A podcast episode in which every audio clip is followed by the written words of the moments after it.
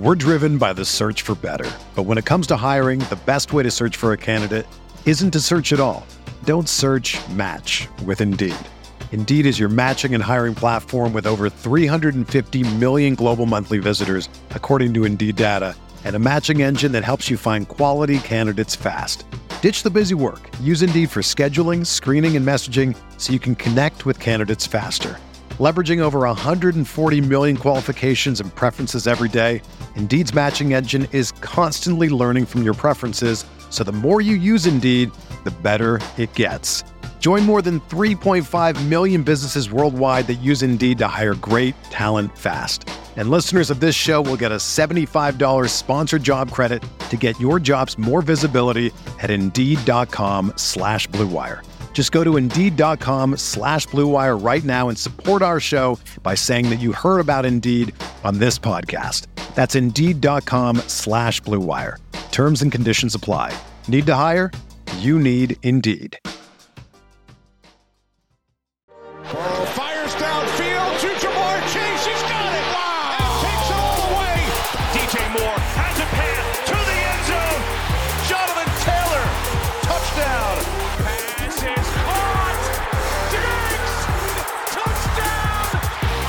Hello, everyone. Welcome back to RotoViz Overtime on RotoViz Radio, brought to you by Blue Wire. My name is Colm Kelly. You can follow me on Twitter at Overtime Ireland, and I am joined, as always, by Shawn Siegele, one of the co-owners at RotoViz.com, also one of the co-hosts of the Stealing Bananas podcast, as well as the Stealing, as well as the, I was about to say Stealing Overtime, Shawn, it's the RotoViz Overtime podcast uh, that I've forgotten the name of here as we kick things off. So we started off on a really good foot. But we're going to talk about an explosively fun week two of NFL action. We did our instant recap on Sunday slash Monday, depending on what time zone you're based in. But that came out early Monday morning. Lots of positive feedback again on that show. So we did cover a lot of the action, Shawn, and that we're going to specifically talk today some Monday night football takeaways, two games on Monday night football, really fun action happened there. So we'll be talking about that. We'll also talk back on some of the other parts that maybe we didn't talk on, and then on the, the recap show. And then we're going to dive into some potential uh, tight end movers and shakers in terms of Shawn's rest of season rankings. But Sean, week two at this point, and this isn't something that I have brought up. This isn't something that I'm building the narrative for. But checking the Twitter streets over the last 24 hours, it feels like people think that drafting running backs to start your draft mightn't be the best decision based on how we has gone here. Yeah, it's been pretty rough, right? And one of the things that we talked about a little bit was this could end up being another year where even though it seemed like there was this big advantage at the top, that perhaps it would work out again to where you really wanted to be was at the bottom. We mentioned Saquon Barkley as a very strong possibility to be that guy. D'Andre Swift also in there. The Barkley Swift teams, even with a, a much lighter week two performance from Barkley, still looking very, very good. One of the things that I was noting and looking through some RotoViz screener history is that the age of the Uber back really does appear to be over, right? This has been a trend that's been going on for a while. We talked about it some in the offseason that you have fewer opportunities, you have fewer backs who are going to be in that 18 plus expected points per game. And that 18 plus is a range that then gives you a chance to where if you can be Nick Chubb, if you can go four fantasy points over expectation for a season, then you get in that 22, 23 points per game range, which you need to be in, especially now that we're going to get that kind of scoring from some wide receivers. Cooper Kupp coming back with another explosive performance. Stefon Diggs, more or less transcendent last night. Considering I think of him always as really the poster boy for Rotoviz, I wish I had more redraft exposure. It was fun Yes, kind of scrolling through the dynasty leagues and seeing an extra 45 points plopped in there in almost every league last night. And really, sometimes you're looking for those Monday night miracles, but they were coming in multiple directions. Whether it was Jalen Hurts, whether it was uh, you know we had Josh Allen obviously having a big day, and then obviously you mentioned Diggs. But I went up against a team where I was pretty comfortable, Shawn, in the Superflex league, where Mr. Josh Allen and Jalen. You're never Hurts comfortable if the Bills me, haven't uh, played yet. Never comfortable if the Bills haven't played. Uh, 70 point lead with uh, both those quarterbacks just zooming past me on, on Monday Night Football. So, yeah, we had a, a main event team where we had a 50 point cushion, but we were going against uh, Josh Allen and Stefon Diggs heading into that. And me and Shawn had already written that game off as a loss before before Monday night. Well, we hadn't written it off, but I mean, a 50 point lead is not safe whatsoever. Right. So, so it, it, didn't work out for us. But yeah, Diggs, like when we talked on the, the recap, we're talking about Jaylen Waddle, his massive week, Amon-Ra St. Brown, his performance, and then Stefon Diggs probably has the the best performance of the entire weekend and the most dominant anyway in terms of how he put that up and the fashion that they put it up. And I joke with uh, Zachary Kruger a lot that, you know, obviously I like Devin Singletary. He's hoping that at some point this season over at Rotoworld, he can write a blurb that says Devin Singletary. Uh, so uh, at this point, it looks like the Bills don't even need running backs. They're just going to continue to, fling the ball to Stefon Diggs. Well, one of the things that I would recommend is that you try and buy some of the other pieces of this offense. Now, one of the things that we talk a lot about is to try not to get caught in the narratives that require a very specific type of path for a player who doesn't necessarily have the background of production. So Isaiah McKenzie, someone I like a lot, someone I'd like to be more involved in the offense, a player I think should have gotten his opportunity earlier at the NFL level. He's got a lot of speed. I like the fast, smaller guys really at all positions, uh, especially at running back. But you have some of these players who can make a difference. I like to see them out there. It's also something that once those prices get into that round 10, 11, 12 range, when you're going ahead of Garrett Wilson, that that doesn't make sense. It's not that it can't work out because there's an alternate universe playing out somewhere where the Bills call plays a little bit differently. McKenzie was a little bit more involved. Diggs wasn't wide open on every play. And Garrett Wilson maybe didn't catch a couple of the balls. I mean, frankly, Garrett Wilson actually could have had an even much bigger game. He was missed multiple times open in the end zone by Joe Flacco. But there is a universe in which Braxton Berrios, Corey Davis, Elijah Moore, those elite running backs that they've had block him even a little bit more, right? There are ways that these things could have not played out. And we're not right by any stretch on all of the plays. But I could, would contrast that with the situation where you and I joked throughout the entire draft process that we were drafting way too many Jets, way too many Seahawks, or maybe not even way too many, but just a lot of Jets and Seahawks compared to the community through two weeks, the Jets plays look very, very good, as that now looks like it could be one of the three or four most talented offenses in football, an offense that's talented enough that it will work with Joe Flacco. The Seahawks opposite end of the spectrum, right? And the Seahawks now in a dynamic where, I mean, more or less what happened on Sundays, they didn't run any plays. They didn't have the ball for the entire game. Now, with Seattle, that's something you could see playing out for an entire season. I mean, they could get close to a record number of plays per game on the low side, which I mean, that's not going to help you at all. But in each of those situations, we're looking at talented players who are being substantially discounted because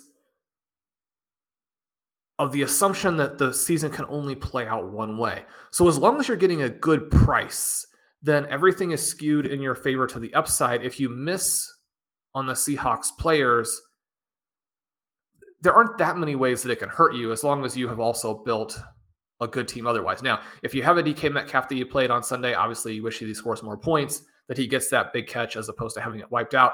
Obviously, if you're playing Rashad Penny, you'd like to see them run enough plays that he can do what he does. But that's how you have to put the plays in line and in your favor and stack them up so that you get the advantage of those prices. You win when you win big. When you lose, you lose very small or it's almost irrelevant because of what the price is. A situation with Isaiah McKenzie is really the opposite of that type of play. Again, it doesn't mean that it couldn't work out. I mean, we're going to see some narrow path plays that do work out. We see some every year. My thing with those types of plays is that you want to be careful about feeling like you were wrong and that you should have chased the play that a lot of other people were chasing because when you chase that the following year and miss, then you've stacked a lot of big miss, small hit types of plays into your team, and you just don't have good rosters overall, right? But getting back to my original point, this began this digression. I think that you want to buy some Devin Singletary if you can get prices that reflect frustration, which people should be frustrated, right? If you have him in really any format, you're going to be frustrated. You're going to be looking for, for a, a buyer who doesn't realize that this car has been in some wrecks. I also think that you want to buy James Cook. He's the guy here who could really benefit from number one, the fact that they don't seem for whatever reason to want to commit to Singletary. When he comes out and has that run to start the game yesterday and looks like he shot out of a cannon, I'm thinking this is going to be a Devin Singletary game. And then, like the only bad passes that Josh Allen threw the entire rest of the game were passes he was trying to get the ball to Singletary.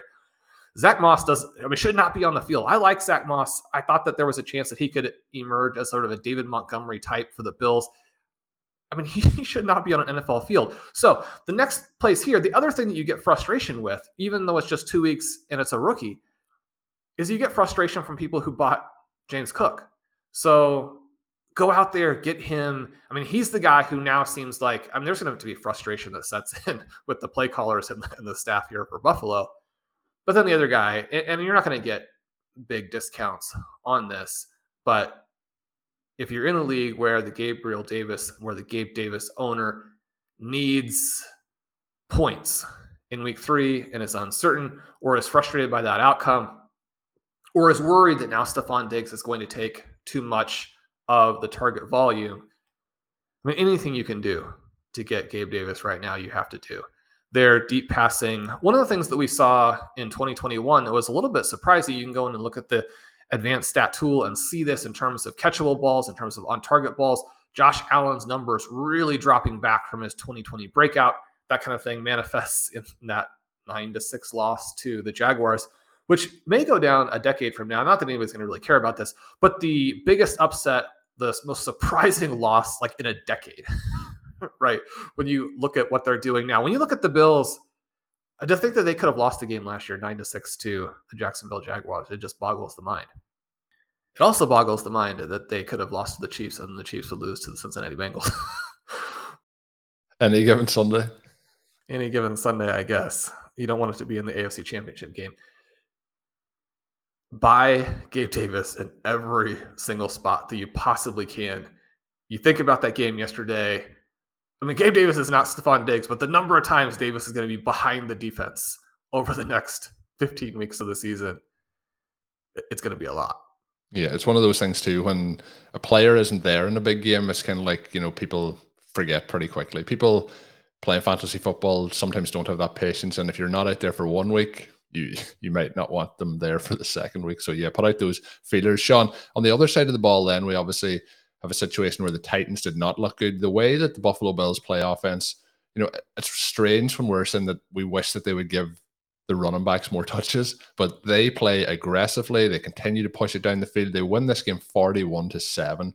They could have eased up a, a multitude of points. They kept their foot down. They kept pushing on those points and they crushed the Titans. And they have to be like, you know, heading into the season, you're probably looking at the Titans as being a, a, contender for the conference. So they're thinking a long way down the road to try and bury this team early from that conversation. But the Titans on the other side, Ryan Tannehill did not look good in this two interceptions, 117 yards. Malik Willis come on kind of to, to, see it off. He had four pass attempts at the end. Derrick Henry didn't do a lot, had his touchdown, 13 carries for 25. Treylon Burks, I wouldn't say a overly bright spot, but he did have four receptions for 47. So as a rookie in the second week of the season, and some of those plays were were quite nice. So I think he's moving in the right direction. Robert Woods is the other kind of player in the offense we tend to talk about, but just not a very exciting week here for Tannehill and this offense. Do we say that this is just one of those weeks where it's everything has gone wrong, or, or what are your concerns around playing these guys moving forward? Yeah, I, I, I mean, this is one where both things can be true. They're going to bounce back. They're going to be better.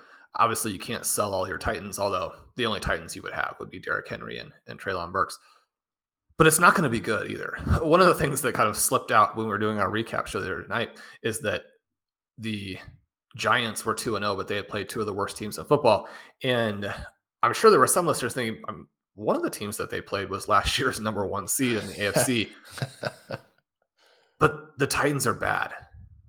And this bad. game really hammered that home as well. Now, there are going to be some solid teams that are annihilated by the Buffalo Bills this year. But some of the things that cropped up in that playoff game last year, I mean, there are going to be issues. And the thing that you see with the Titans is just, again, it's the reality version of this very narrow path where. If, if they get thumped early in a game like this, it's very hard for them to be like, right, we're just going to let Tannehill throw it 50 times, and that's how we're going to end up winning this game. Like they they have a path, and that's Derrick Henry and play action. If that path goes away, they're in big, big trouble. And your defense has to dominate, right? You can't even just be decent. Your defense has to dominate because you have to be able to control the game on the ground and when those running plays don't work, you have to be able to punt it with impunity. You have to be able to punt it and feel like, you know, this game will continue. We're not going to get blown out here. You can do that against Daniel Jones and the Giants. You can't do it against Josh Allen and the Bills. You're not going to be able to do it against the Kansas City Chiefs. You wouldn't think you'd be able to do it against the Cincinnati Bengals, but through two weeks, you definitely would have been able to. It certainly appears. This Titans team gets the benefit of having the Houston Texans and the Indianapolis Colts in their division. The Jacksonville Jaguars probably taking a step forward. But again, in their division, this is the weakest division in football. That will help them. Derrick Henry still a good player. Ryan Tannehill still a solid quarterback. But things just have to go right for you if you're trying to run the ball and then throw to a rookie. Burks looked good. He looked big. He looked fast. He's going to be a playmaker. But we also know just how much they lose when they don't have AJ Brown out there. It's been a little disappointing, I think, to see how little they've been able to incorporate Robert Woods and or just how much of Robert Woods being a successful player for that stretch of his career really was Sean McVay and the Rams offense. Obviously, he was not a difference maker in Buffalo way back in the day before he had his Rams stretch. We're driven by the search for better. But when it comes to hiring, the best way to search for a candidate isn't to search at all. Don't search match with Indeed. Indeed is your matching and hiring platform with over 350 million global monthly visitors, according to Indeed data, and a matching engine that helps you find quality candidates fast. Ditch the busy work. Use Indeed for scheduling, screening, and messaging so you can connect with candidates faster. Leveraging over 140 million qualifications and preferences every day, Indeed's matching engine is constantly learning from your preferences, so the more you use Indeed, the better it gets. Join more than 3.5 million businesses worldwide that use Indeed to hire great talent fast. And listeners of this show will get a $75 sponsored job credit to get your jobs more visibility at Indeed.com slash BlueWire. Just go to Indeed.com slash BlueWire right now and support our show by saying that you heard about Indeed on this podcast. That's Indeed.com slash BlueWire. Terms and conditions apply. Need to hire? You need Indeed. Whether you're a world class athlete or a podcaster like me, we all understand the importance of mental and physical well being and proper recovery for top notch performance. That's why I'm excited that Unifyd Healing is sponsoring podcasts on the Blue Wire Network. Unifyd Healing is a new and super innovative global network of wellness centers powered by Energy Enhancement System, or EE System. If you haven't heard of the EE System yet, then you'll want to listen up. This technology promotes wellness, deep relaxation, purification, and rejuvenation. Wherever you are across the globe, access to a center is easy and affordable. Interested in experiencing the EE System technology for yourself? Go to unifydhealing.com/bluewire to learn more and find a center near you. That's unifyd, U-N-I-F-Y-D, healing.com slash bluewire. No material or testimonials on the Unifyd Healing website are intended to be viewed as medical advice or a substitute for professional medical advice, diagnosis, or treatment. Always seek the advice of your physician or other qualified healthcare provider with any questions you may have regarding a medical condition or treatment and before undertaking a new healthcare regimen, including EE system. And coming out of that game with the Bills getting that win, we talked, Shawn, about the Dolphins and their massive comeback against the, the Ravens this week. They face each other in week three. So that is one that is circled for some highlight plays for me. We'll probably be talking about that when we are doing the recap show next week. So looking forward to that one already. The other game Monday Night Football was the Vikings and the Eagles. And this was pretty similar in terms of how this game played out, although the score wasn't as high. The Eagles kind of dominant in this one pretty much from start to finish. Jalen Hurts looking really good. He has looked really good passing the ball through two weeks, 333 yards here, one touchdown, one interception, but he had a massive day on the ground as well. 57 yards, two touchdowns. So three total touchdowns going his way. Kirk Cousins did not look good in this one. And when the quarterback doesn't look good, has 221 yards passing, that usually leads to a situation where, you know, the star players like Justin Jefferson isn't going to have a, a big day either. He did get 12 targets, six receptions, 48 yards for him. Adam Thielen, who you know, I, still think at this point is is really done. He had four receptions for 52 yards, so he actually led the team in receiving yards. We looked through it then, though. Dallas Goedert pretty solid day, five for 82. We had DeVonta Smith, Shawn, who we obviously said would bounce back this week. He did bounce back, caught all of his targets, seven receptions for 80 yards from him. You know, AJ Brown's not going to have his week one week every week, but these weeks won't cost your matchups. You know, a five for 69 coming his way. And Quez Watkins, probably the other story coming out of it is two for 69 and a touchdown going his way. The Eagles look fantastic. You mentioned on the recap show they may be the best team in the NFC. It really looked like it here. They were comfortable throughout. They didn't really have to, didn't feel like they had to break a sweat at all. And this game never looked like it was in any doubt for the Eagles. No, it never did. And you don't know in the first couple of weeks of the season which teams are definitively emerging teams and which teams might be catching a, a team on a bad week or playing a team that is not the level that we'd expected. I really felt like their game against the Lions was more promising than maybe it looked like on the surface because I think the Lions are going to be very good. They did some positive things against the Commanders, so that's still very possible. Obviously, we know that the Vikings humiliated your Green Bay Packers in week one to come out here and get just absolutely hammered by the Eagles. In a lot of ways, this game wasn't that much more competitive than the Bills Titans game. Now, the Eagles did miss some chances to really, you know, put a bow on it at the end to blow out the Vikings there. If you're playing AJ Brown, if you're playing DeVonta Smith, if you're playing Dallas Goedert, you would have loved to see one more passing touchdown in this game.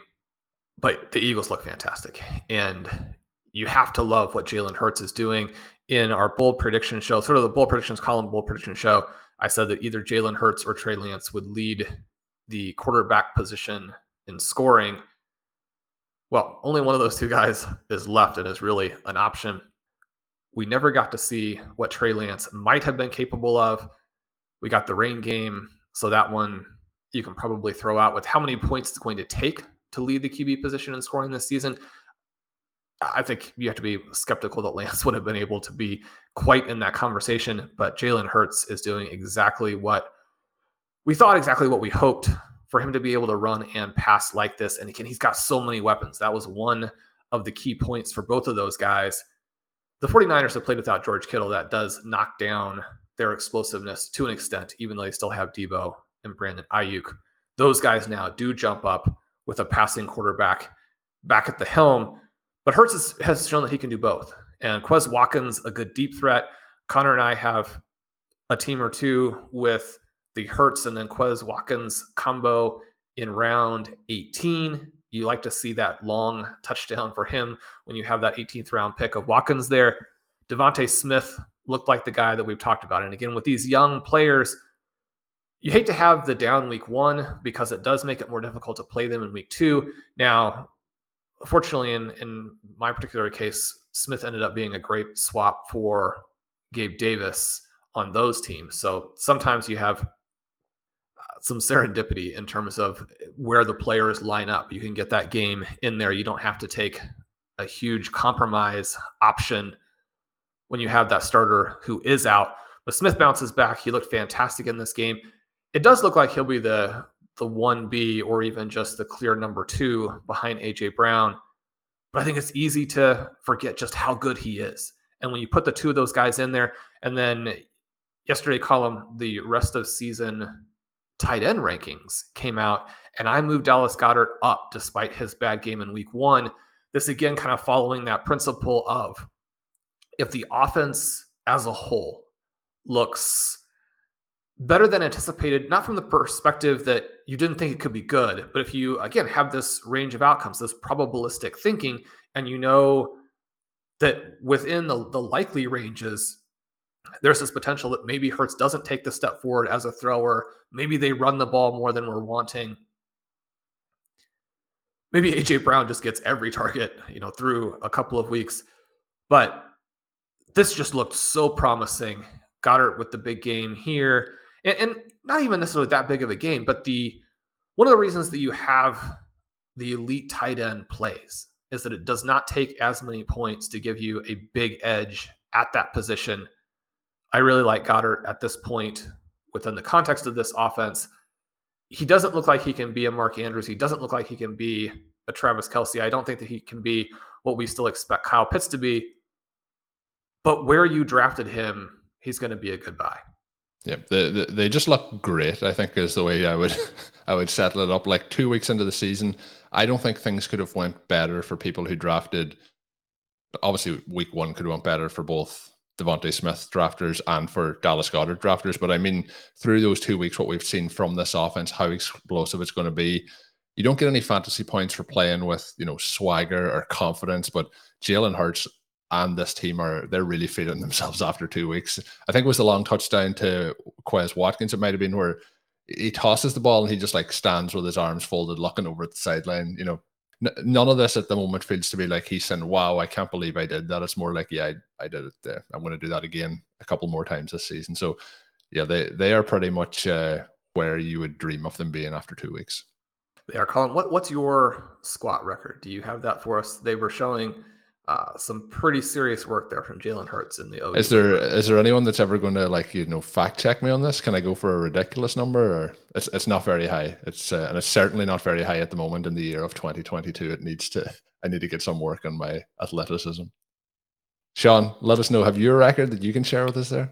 No, the the uh, I can do some of the or was able to do some of the bench stuff that they do at the uh, NFL Combine I'm sure that's also the case for plenty of listeners.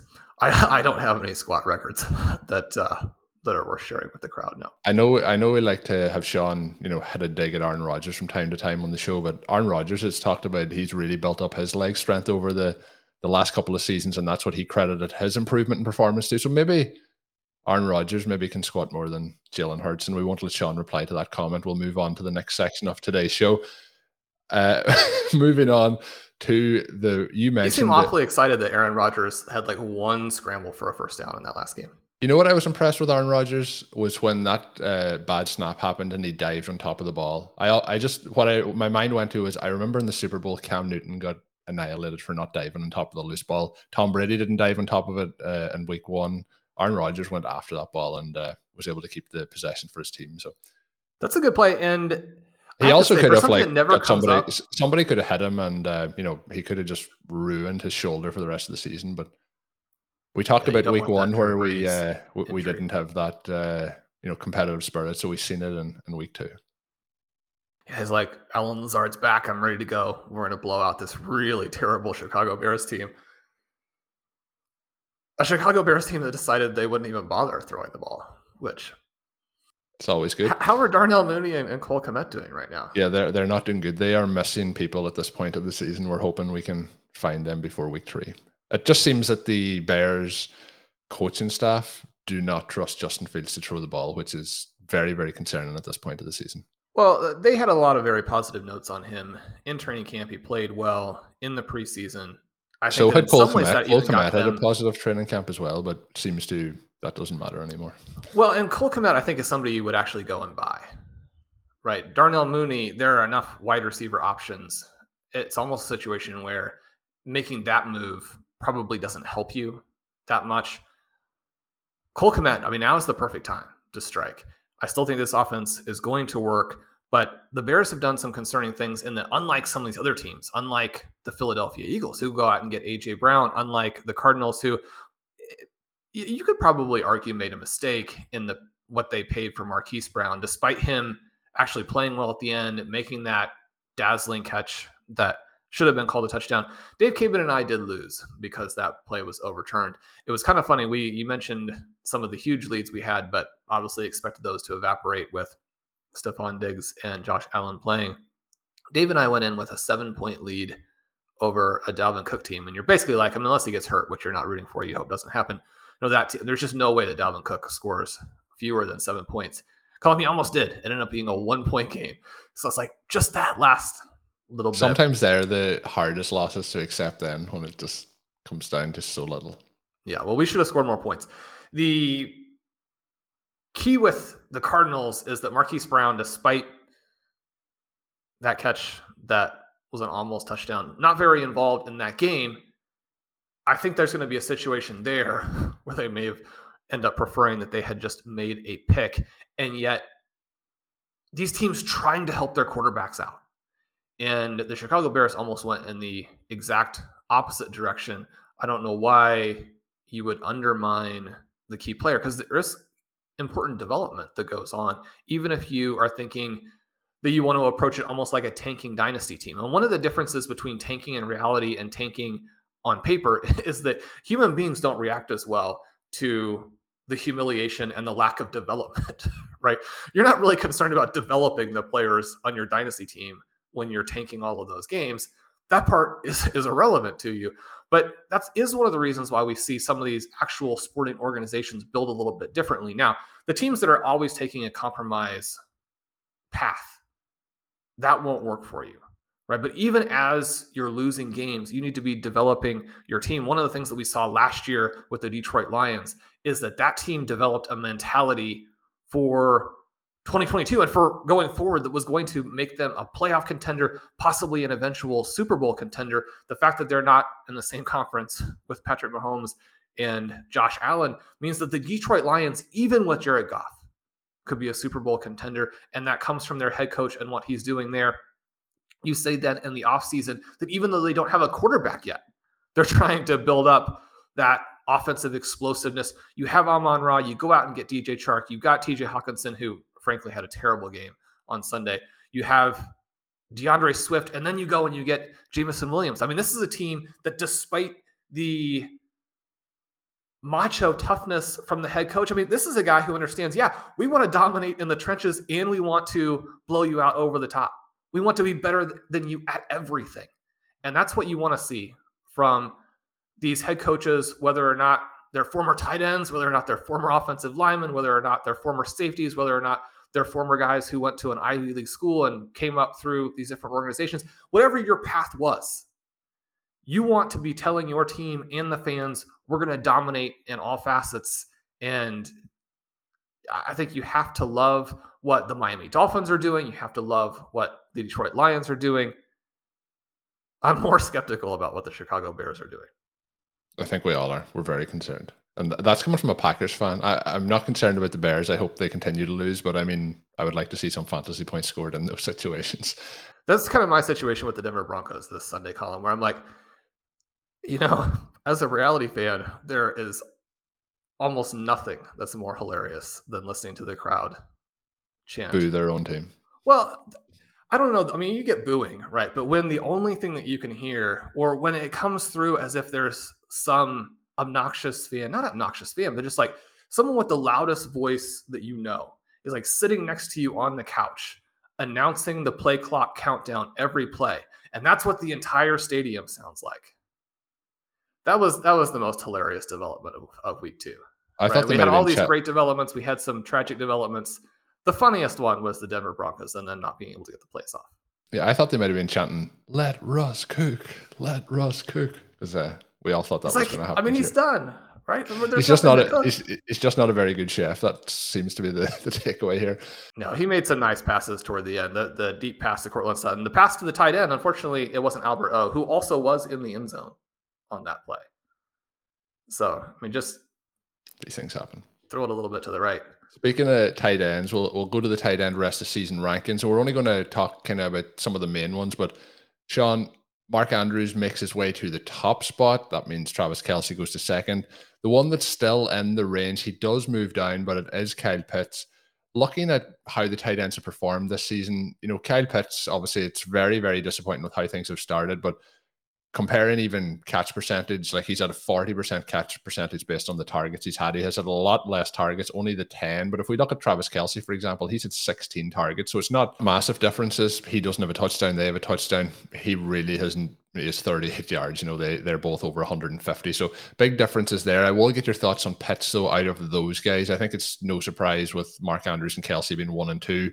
But Pitts, maybe for some people, they may feel that – Pitts maybe shouldn't be in that tier one where they the top three are. There's a tier two then with Darren Waller and George Kittle. George Kittle hasn't played, so he sticks where he has. Darren Waller sticks where he has. Tier three is where we start to see the changes. But I'm getting a, a lot of Twitter DMs, a lot of questions around Kyle Pitts. I've actually got somebody reached out today that they have changed their opinion. They're buying low on Kyle Pitts and they're going to put out those feelers. And I'm sure that's probably what you're going to mention here as well. We have two main event teams with Kyle Pitts, who we took in the first round. So we have a lot riding on the Kyle Pitts call. Sometimes people will message their frustration to say, like, you know, I listened to a show, I drafted Kyle Pitts, my team's not doing well. I'll say, well, the one thing that we do is we draft the players we talk about. So Shawn, Kyle Pitts in the third slot. What's your feelings here as we we move forward? And something that I'm hoping that really kickstarts this is he faces the Seahawks this week. Uh, the other part of it that I'm concerned about is Arthur Smith he does not seem to care about fantasy football teams and uh, went out of his way to mention that in a, in a recent press conference. Yeah, I was joking in the uh, in the article that if you are coaching the Atlanta Falcons, you want to be able to force that opposing defensive coordinator to say, you know, we lost that game because we didn't properly account for Kyle Pitts as a blocker. And maybe that'll happen at some point, but it hasn't happened yet because the Falcons are 0 2. It's hard to make a reality case for doing something silly when it's leading to losses. So, from that perspective, you understand, right? And we're frustrated that he's not putting up any points. The Falcons are frustrated that they've lost two games that they very easily could have won.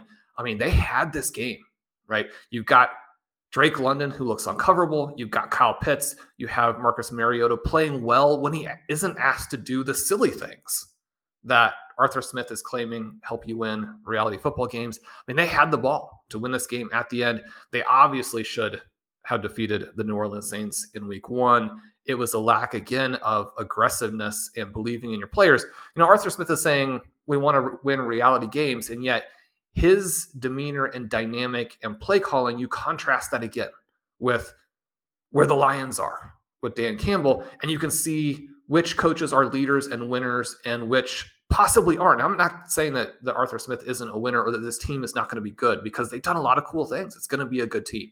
You made Kyle Pitts the first pick in the draft who wasn't a quarterback last season.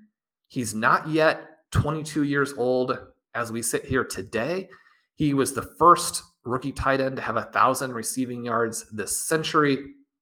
But one of the things too is just it's important to have all of these things in context. You look at that 1,000 yard receiving season, and he still had games with 50 or fewer yards on eight occasions. It's difficult for the tight ends to consistently put up the massive types of games that you're going to see from some players at other positions. Now, that's not to say that you want to have them start the season with two poor games. That's extremely disheartening. It's very bad for us from a fantasy perspective. Colm, I was going through my teams and we talked a little bit about the euphoria from the first wave of games on Sunday and then the heartbreak when Trey Lance goes down in the second wave. Obviously, that's number one, a human story, much more heartbreaking for him than it is for any fantasy manager. We go then through and look at the teams, and basically all of the teams that do not have either Kyle Pitts or Trey Lance are in first place, first or second place. so you're like, well, big picture, things are working out very well. But those specific misses, um, those make a difference, especially early on. If it continues to be a miss, then it's going to be a miss that is somewhat catastrophic because the scoring level that you need and the ability for that pick to create leverage for you throughout the rest of the league, how the scoring works on an individual basis weekly, and then what you're looking for as you go to play the tournament portion of the contest. those things are all important. So Pitts has got to do what we expect him to do. He's not one of the players I'm that worried about. My biggest concern from a fantasy perspective is just that those teams now are having to fight from behind, and you don't want that. You prefer to be two and zero. Oh. You prefer to be one of those teams that's at first and second place. That part of it, there's no way to say, oh, you know, it's not a big deal. It's a big deal. But like the situation with the Eagles, the fact that the Falcons have moved the ball easily and scored points is a big positive. The fact that Mariota has big picture been very good is a positive. Now, he made some crucial errors in both of the two games to help lose those games. How much of that you put on him and how much of you put on Arthur Smith, I mean, it's going to kind of depend a little bit on which guy you like and mean, which one you're not so happy with. But the big picture is that the Falcons look good. They're going to have all of these games in the dome. They're going to have all of these potential shootouts. And Drake London looks good. And so, unlike last season, a team can't just come out and say, you know, we'll, just take Kyle Pitts away and we'll be fine. Because then, I mean, Drake London's going to start lighting people up for. They're going to have to cover London very quickly. Yeah. I mean, he's going to light teams up like we saw from all these 40 point wide receiver scorers this week. The numbers that you're going to get from Garrett Wilson, the numbers that you're getting from Drake London, those are not a mirage. Those guys are going to put it on the opponent that's going to free Pitts up. It's going to be great. Really, what we want in these offenses is to have two stars and have the offense run almost entirely through those two guys. Now, what we've gotten in the first two weeks is it hasn't run much through Pitts at all. But another tiny little thing, I talk a little bit about the forest, I talk a little bit about the trees in this article. From either perspective, I think you're fine, right? Pitts does draw a 36 yard pass interference penalty in this game. If he's not held by the defender, he's behind the defense. You continue to see the deep targets that you like. There are going to be hardly any tight ends in the NFL that bring that target depth of around 12. And one of the things that we've seen through Mark Andrews the first couple weeks is he's at 12.4, right? So almost 12 and a half. Mark Andrews leads in target share, he leads in air yards. The Baltimore Ravens cannot run the ball, and it looks like their defense may get them into some shootouts. Mark Andrews moves up. Looking at kind of the rankings preseason, had him a couple spots ahead of where he tends to go overall. Certainly wish we'd had him even higher. I mean, he's the guy who carried us down the stretch last season. To me, now he looks very clearly like someone you would want above almost all of the running backs from that group. And even with Saquon Barkley and D'Andre Swift hitting, I, mean, I think you can make a pretty compelling case for him above those players as well still obviously open whether or not you prefer Davante Adams, open whether or not you prefer Stefon Diggs. Even coming off of that Diggs game last night, I think it's not that hard to make the case that by the time we're at midseason, you prefer to have Mark Andrews. So he's a guy there. He is on again the team that I drafted with Eric for the listener contest. Those teams, again, so much fun. We appreciate everybody who participated in those. I, I gotta say that that team did have Trey Lance, and so it got the 2.8, but it did win. It got the 2 and 0, looking very very fun. Colm, would you move Kyle Pitts down into tier two into this range with Darren Waller and George Kittle? No, I wouldn't. I, I would keep him where you have him. I think he's clearly behind those top two guys, but I think when we're looking at rest of season Kittle having that injury earlier in the se- early in the season is a bit of a, a, concern. Obviously, the quarterback change probably won't affect him all that much. Darren Waller is looking like Darren Waller so far, so I, I think that he's closer now to those two guys below. But I still have him where he is. Obviously, if you're looking for fantasy points after two weeks, he's he's not he's not with them. But you mentioned you know the the upside, the air yards, the downfield targets, things like that. I think perception can change so quickly. I was hoping it was going to happen in week two, and you know this conversation would not be need to be had anymore. But hopefully after week three, we'll we'll see that happen, and it is going to happen here at some point. But the part that you mentioned that is very true. You mentioned earlier about having you know those paths to victory and the you know the the win big can lose small picks. But when you take somebody in the first round who after two weeks hasn't really performed, that is something that can turn into a, a lose big. But there is still a lot of fantasy football left to be played. And I think hopefully Arthur Smith uh, changes uh, how he's deciding to use Kyle Pitts. Well, I mean, he's frustrated, right? And he has to defend that. But the backlash against what's happened here is immense.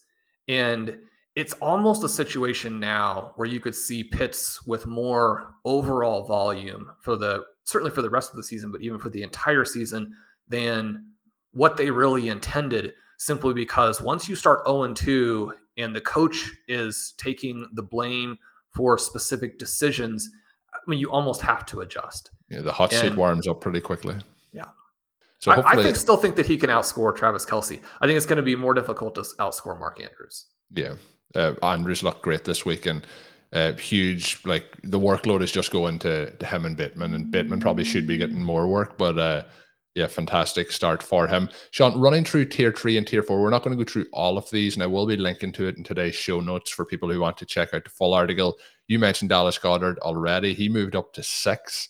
Then we have Pat Freiermuth up to seven. TJ Hockenson stays at eight. You mentioned Hockenson and uh, Goff and their desire to not complete passes on the, the recap show, but he is getting the targets. The problem is the, the 50% catch rate that he has so far. And I'm going to tie it in with tier four because we have some movers here Dalton Schultz, Dawson Knox moving down, Gerald Everett moving up. And you had him high in the preseason and the offseason, moving him up to tight end nine now. People might still feel that that could be a little high, but he has got everything that we want through two weeks. He's in a high powered offense. He's got 14 targets.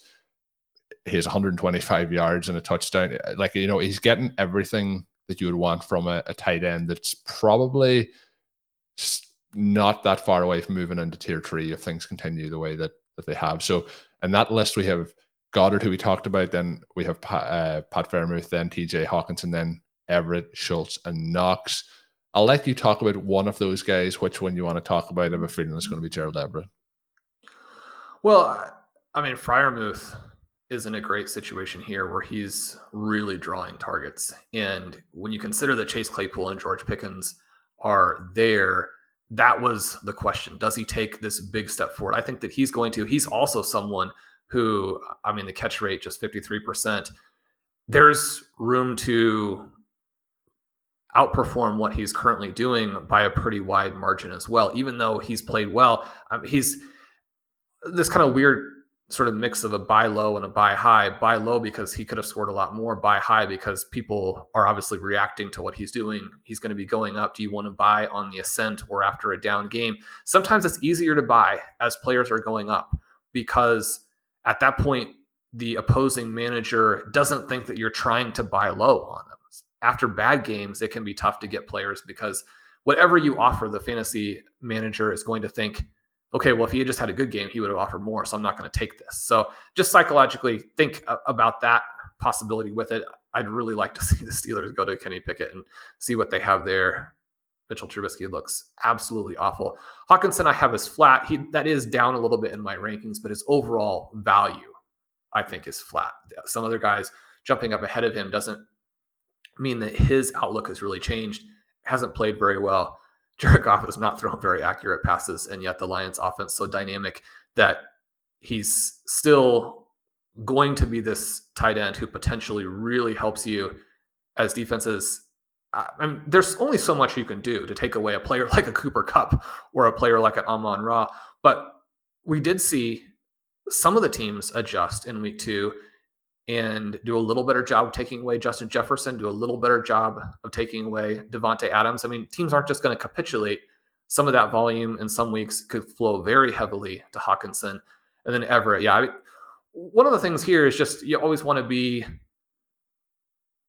in the same way that when you are wrong on a play, but you still think the thesis is there and you're not going to give up on it, when you appear to be very right through a couple of weeks, you want to maintain a little bit of skepticism and realize that, I mean, there are still things that could go the wrong direction here for Gerald Everett. He does make a play that, or is at least involved in a play that hurts them quite a bit in that game from a reality perspective. Keenan Allen will obviously be back. I don't think that he can sustain that target level. I don't think he can sustain the yards after the catch. He currently has 73 yards after the catch. That's best at the tight end position. If he can, I mean, if he can settle in at tight end six, then all of those teams that drafted him are going to look very, very good. But if he can stick here at tight end nine, where I have him, I'd be very happy with that. Higbee actually leads the position in targets, but his target depth of 3.8 is kind of hilarious. It's hard to see the Rams succeeding long term if Tyler Higbee is playing that big of a role in the offense. But with Ertz and Higbee, you definitely like the target numbers that they're getting. again at a position where it's so hard to get any type of volume whatsoever, those players are in demand. Yeah. So we'll see. But the whole of that list, Shawn, is up on rotoviz.com. If you want to get access to that, you can get yourself a Rotoviz NFL pass if you haven't done so already. And if you're a loyal listener to the podcast, which if you're listening to this and you've listened through the entire thing so far, I believe that you can class yourself as that. You can get yourself a 10% discount while signing up with the code RV Radio 2022 at checkout. Shawn, you also uh, will have that linked in today's show notes. So if anyone wants to get a quick link to head on over and look at it to see the full entire list, we have 24 tight ends listed up in that. We are going to be back on Friday with the next episode of RotoViz OT. We will have a Monday, Wednesday, Friday release schedule. I'll also have a link in today's show notes for a tweet where you can see the schedule for Stadium Bananas and RotoViz overtime over the rest of, I guess, the entire NFL season. We hope to have three shows a week for you coming from both of those podcasts. Speaking of Stadium Bananas, Shawn, Ben Gretch, your co host, had a milestone for Stadium Signals this week, which was really cool. So, congrats to Ben on that. And of course, you need to be listening to Stadium Bananas. That was just another way of me getting a, another plug in, Shawn, for Stadium Bananas uh, ahead of the releases this upcoming week. But that is going to kind of get us towards the end. The last thing I want to mention is uh, Bjorn has a waiver wire piece up every week. When you listen to this, the waiver wires will have run, but I would urge you to head on over early each week to get his win the waiver wire column. This week he had 12 priority pickups and nine stashes in that article. So although it is past waivers in most leagues when you hear this show, you can also go and check out uh, the stashes. Maybe some of those guys are still there for you to head on over and pick up. But with that, we are going to close things out. My name is Colm Kelly. You can follow me on Twitter at Overtime Ireland. My co host, as always, is Shawn Siegele. You can check all of Shawn's work up on rotoviz.com. And until we're back on Friday, have a good one.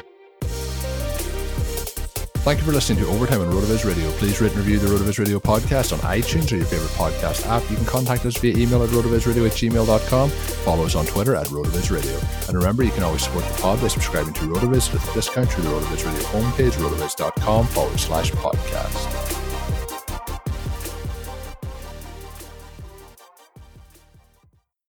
When you need mealtime inspiration, it's worth shopping Kroger, where you'll find over 30,000 mouth-watering choices that excite your inner foodie. And no matter what tasty choice you make, you'll enjoy our everyday low prices, plus extra ways to save, like digital coupons worth over $600 each week. You can also save up to $1 off per gallon at the pump with fuel points. More savings and more inspiring flavors make shopping Kroger worth it every time. Kroger, fresh for everyone. Fuel restrictions apply.